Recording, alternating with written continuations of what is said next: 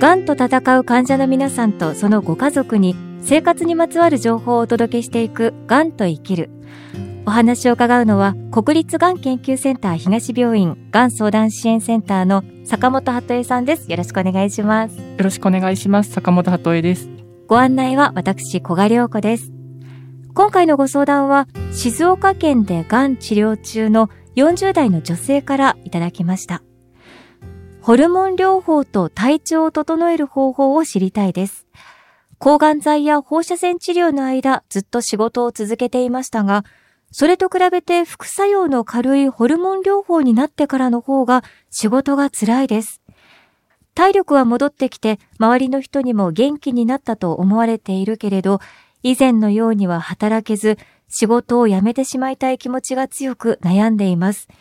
そんな気持ちを共有したり、体調を整える方法を教えてもらえるところがあったらいいなと思っています。ということで、あの、ホルモン療法については坂本さん、うん、これまでね、この番組で、あの、まだ取り上げていなかったんですけれども、うん、私自身も実は、癌ではないですが、うん、婦人科系の病気でずっともう3年、4年ぐらい、えー、女性ホルモンを抑えるっていうホルモン療法をやっていて、正直ちょっと苦しいんですよね。うん、改めて坂本さん、このホルモン療法っていうのはどういうものなのかを教えていただけますか？はい。あのね、なんかこう、がん治療とホルモン療法って、はて何の結びつきだろうって一生思うかもしれないんですけど、うん、あの、ホルモン療法は、まあ、あの、本当に女性ホルモン、例えば乳がんの方だと、女性ホルモンの一つである、こう、エストロゲンっていう、こう、分泌、女性ホルモンの、えっと、一部であるエストロゲンの分泌だとか、はい、働きそのものを抑えてですね、うんで、こう、ホルモンを利用して、癌細胞が増殖する、そういう働きを、こう、防ぐというか、ええ、そういう治療なんですよね。で、例えば乳がんだと、あの、本当今もお話ししたように、こう、癌細胞の増殖にエストロゲンを栄養にしちゃうというか、はい。栄養にして、癌細胞がこう分裂して、まあ、そして増殖していくっていうことがあったりして、えー、まあ、乳がんの方全員がそうというわけではないんですけども、うん、乳がんの状況を細かく検査していったときに、そういうタイプの乳がんだってわかる方が、大体、あの全体の6割から、な、それぐらいはいらっしゃるということが、はい、分かっていますので、あの、それがわかる方に対しては、まあ、内服薬だとか、注射で治療を行うことを推奨してます。私もその最初、うん、注射を半年間1ヶ月に1回ホルモン療法として受けましょうってなった時に、頑張って受けてたんですけど、6回目の最後を前にもう5回目の注射を受けるときに先生に、うん、もう先生ちょっと副作用が強くて、限界なので、あと1回の注射はもうやめにしたい、飲み薬に変えてくださいって実はお願いをしたことがあります。あの、何がそんなにね、辛いのかって、なかなかね、坂本さん、特に男性の方とかには伝わりにくいとは思うんですけど、うん、坂本さんのところにはどういう症状が辛いって言ってご相談がありますか、うん、あの、本当に忘れられない方が一人いらっしゃって、まだ私がこの領域で働き始めて間もない頃ですけど、うん、ある日、まあ、ご相談いらっしゃって、うちって、あの、本当に夫婦仲良好な、あの、お子さんいらっしゃらない、まあ、二人暮らしの方だったんですけど、えー、夫婦仲良好な、あの、夫婦だったのに、今朝、夫の醤油差しの置き方が、本当に耐えられなくって、怒鳴ったんですって。はい。醤油差し？そう。はい、お醤油ぐらいちゃんと元に戻してよっていうのと、あとなんかちょっと垂れてたのかな、お醤油が。えー、まあなんかそれがもう本当に腹が立って、それが耐えられない、うん、こう感情の爆発になっちゃって、大きな声出しちゃったんですって。こんなことになるんだったら、はい、これ治療のせいなんだったら私、この治療をやっぱりやめたいですっていうような、こう夫婦の関係を壊してまで、はい。この再発予防っていうことの目的で、これを飲み続けるべきなんだろうかって、本当に落ち込んでますっていうご相談受けたのを今でもよく覚えてます。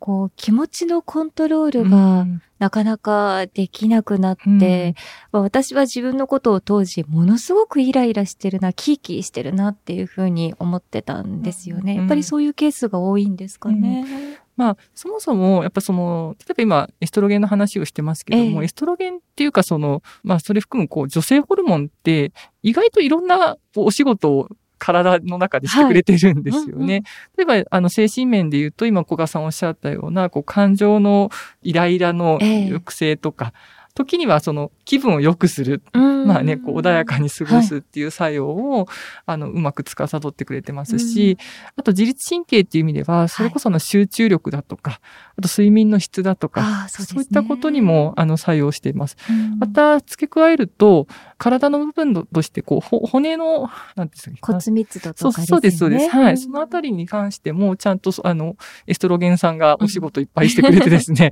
あの、保たれてる部分があったりするので、ええですけども、それを、例えばホルモン療法をやることで、要はホルモンの働きを抑えるわけですから、はい、逆にに作用しますよね。ね。やっぱりこう気分の穏やかにしたりとか、イライラを抑える作用がなくなれば当然イライラしますし、はい、また眠りの質が悪くなれば、やっぱり普段の記憶力だとか集中力も落ちますしっていうようなことで、まあ非常にこう、まあ今申し上げたことって結構その気質的な変化、要は体の機能が変わることと違って、目に見えづらいものだったりするので、はい、いろんなことの感情のコントロールが難しくなったりしたことに対しての自責の念だとか、はい、まあ、そういうことも含めて非常に皆さんこう苦しまれるというか、うもうどうしたらいいかわからないっていうのは、はい、まあ確かにもう小賀さんおっしゃる通りだと思います。あの、私の経験ばかりで恐縮ですが、こう、うん、頭の中にもやがかかったみたいになって、うん、いろんな考えがまとまらないとか、うっかりいろんなこと忘れてしまうとか、うん、それこそ本当にもう些細なことでも、例えば夫だったり子供だったりにイライラして当たったり、一番ひどい時はもう電車の中でちょっとマナーを守ってらっしゃらない方がいたら、もう怒鳴りつけそうになってしまうような自分がいたりして、ああ、もう私は人格が変わってしまった、どうしようっていうね、こともありましたね。だからこの、ホルモン治療をやめたい、もうやめて元に戻れるんだったら、うん、その性格的にも穏やかさとかも、うん、それもう本当にやめちゃいたいなと思ってしまうんですよね。本当にこればっかりはですね、もう非常に悩ましいというか、うん、あの、究極を言うとやっぱりなんかこう、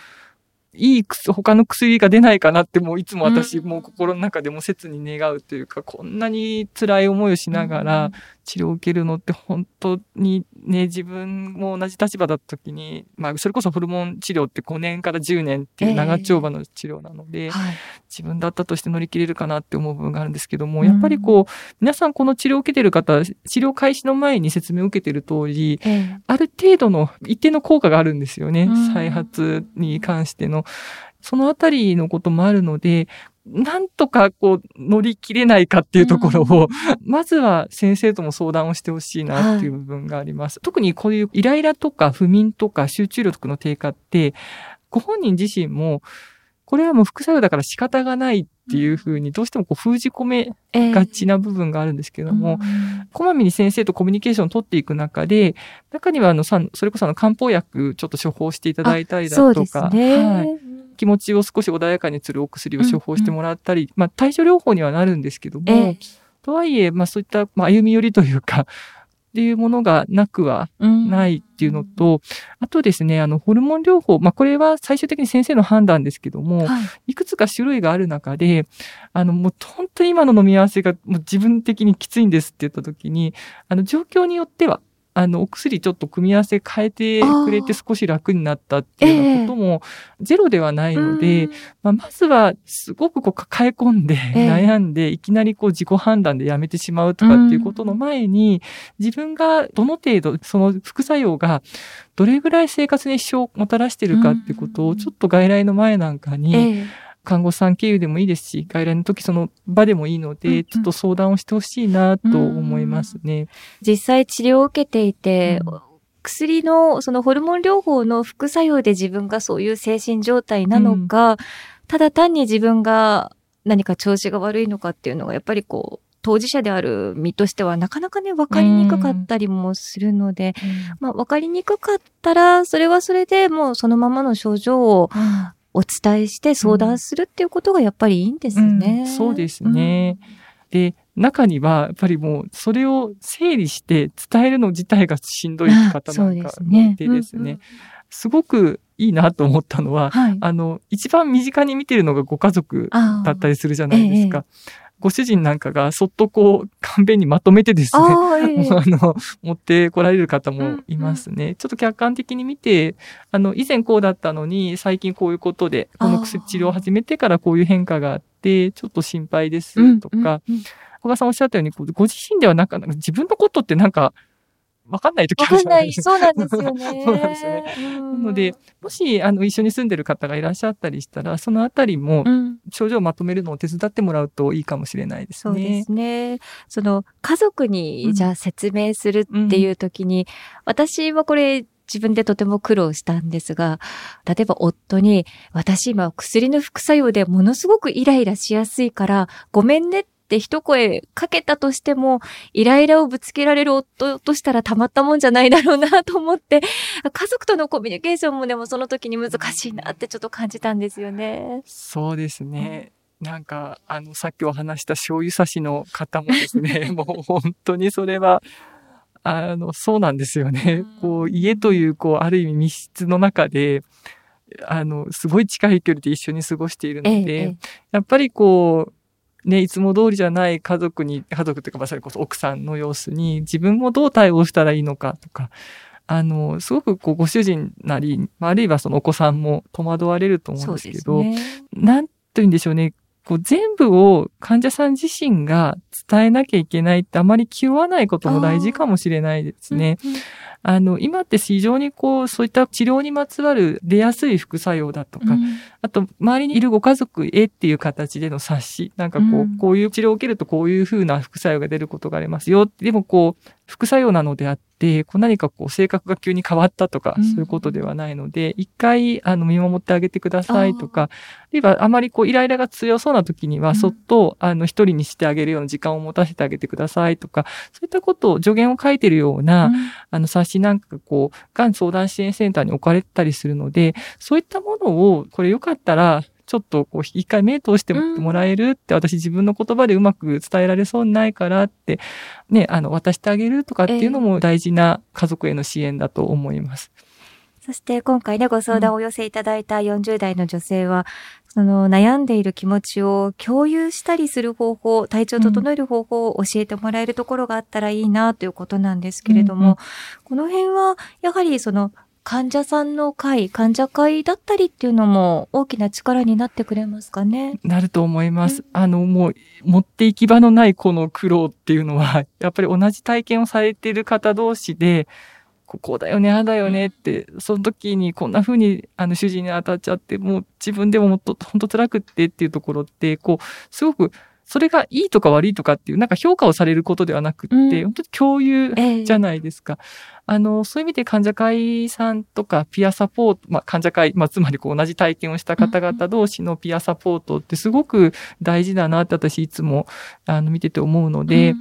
あの今いろんながん診療連携拠点病院でもコロナが少し落ち着いてきて集合形式のピアサポーターズサロンなんかも再開されつつあるので、ええ。よかったら参加していただくといいかなと思います。ね、そしてそういうのがこういつどこであるかわからないよっていう方は、本当にがん相談支援センターにお電話だったり直接お越しいただいて相談すると、うん坂本さんのようにね、いろいろご相談に乗ってくれるんですよね。あ、そうですね。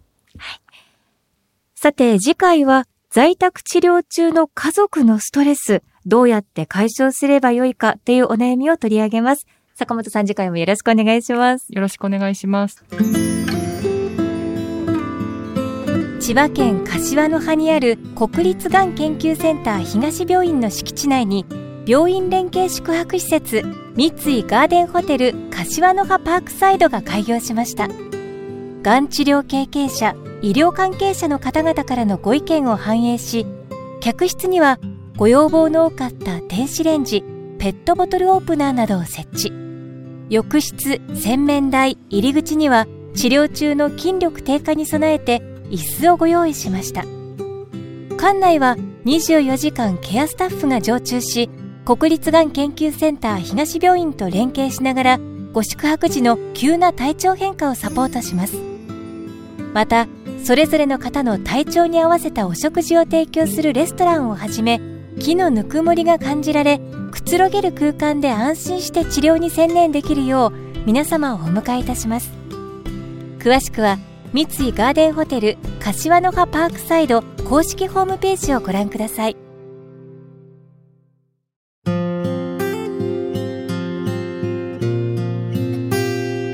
がんと闘う患者の皆さんとそのご家族のために生活にまつわる情報をお届けしていくがんと生きる。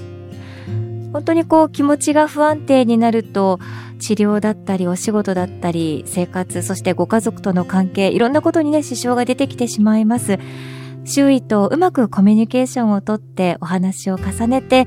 その関係をより深めることで自分の精神的な負担を減らしていけること願っています。